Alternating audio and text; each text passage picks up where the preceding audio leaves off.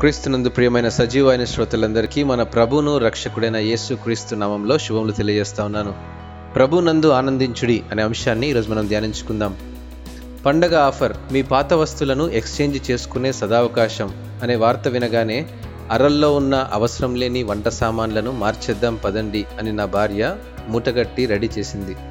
కొన్ని అవసరం లేనివి మరికొన్ని పాతబడిపోయినవి మరికొన్ని మనం వాడలేక భారంగా అనిపించినవి ఇలా సేకరించడం జరిగింది.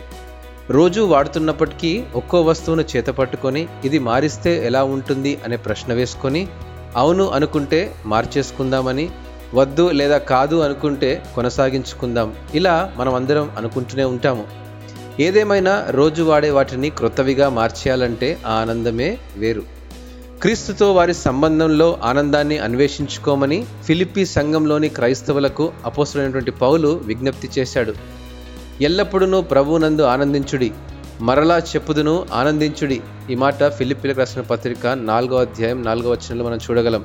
అంతేకాదు ఆందోళనలో గందరగోళంగా జీవించడం కంటే ప్రతి విషయాన్ని గురించి ప్రార్థించమని అప్పుడు దేవుని నుండి సమాధానం యేసు క్రీస్తు వలన వారి హృదయాలకు తలంపులకు కావలి ఉంటుందని చెప్పాడు. రోజువారీ జీవితంలో మనం చేసే పనులను బాధ్యతలను గమనిస్తే వాటన్నిటినీ కష్టపడుతూ ఉంటామే కానీ ఆనందంగా చేయలేము.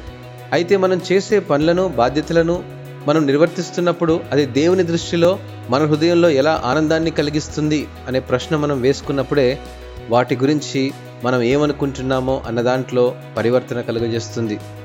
మెట్టుకు సహోదరులారా ఈగతైనను మెప్పైనను ఉండినడల ఏవి సత్యమైనవో ఏవి మాన్యమైనవో ఏవి న్యాయమైనవో ఏవి పవిత్రమైనవో ఏవి రమ్యమైనవో ఏవి ఖ్యాతిగలవో వాటి మీద ధ్యానం ఉంచుకునుడి ఈ మాట ఫిలిపిలకు రాసిన పత్రిక నాలుగవ అధ్యాయము ఎనిమిదవ వచనంలో మనం చూడగలం.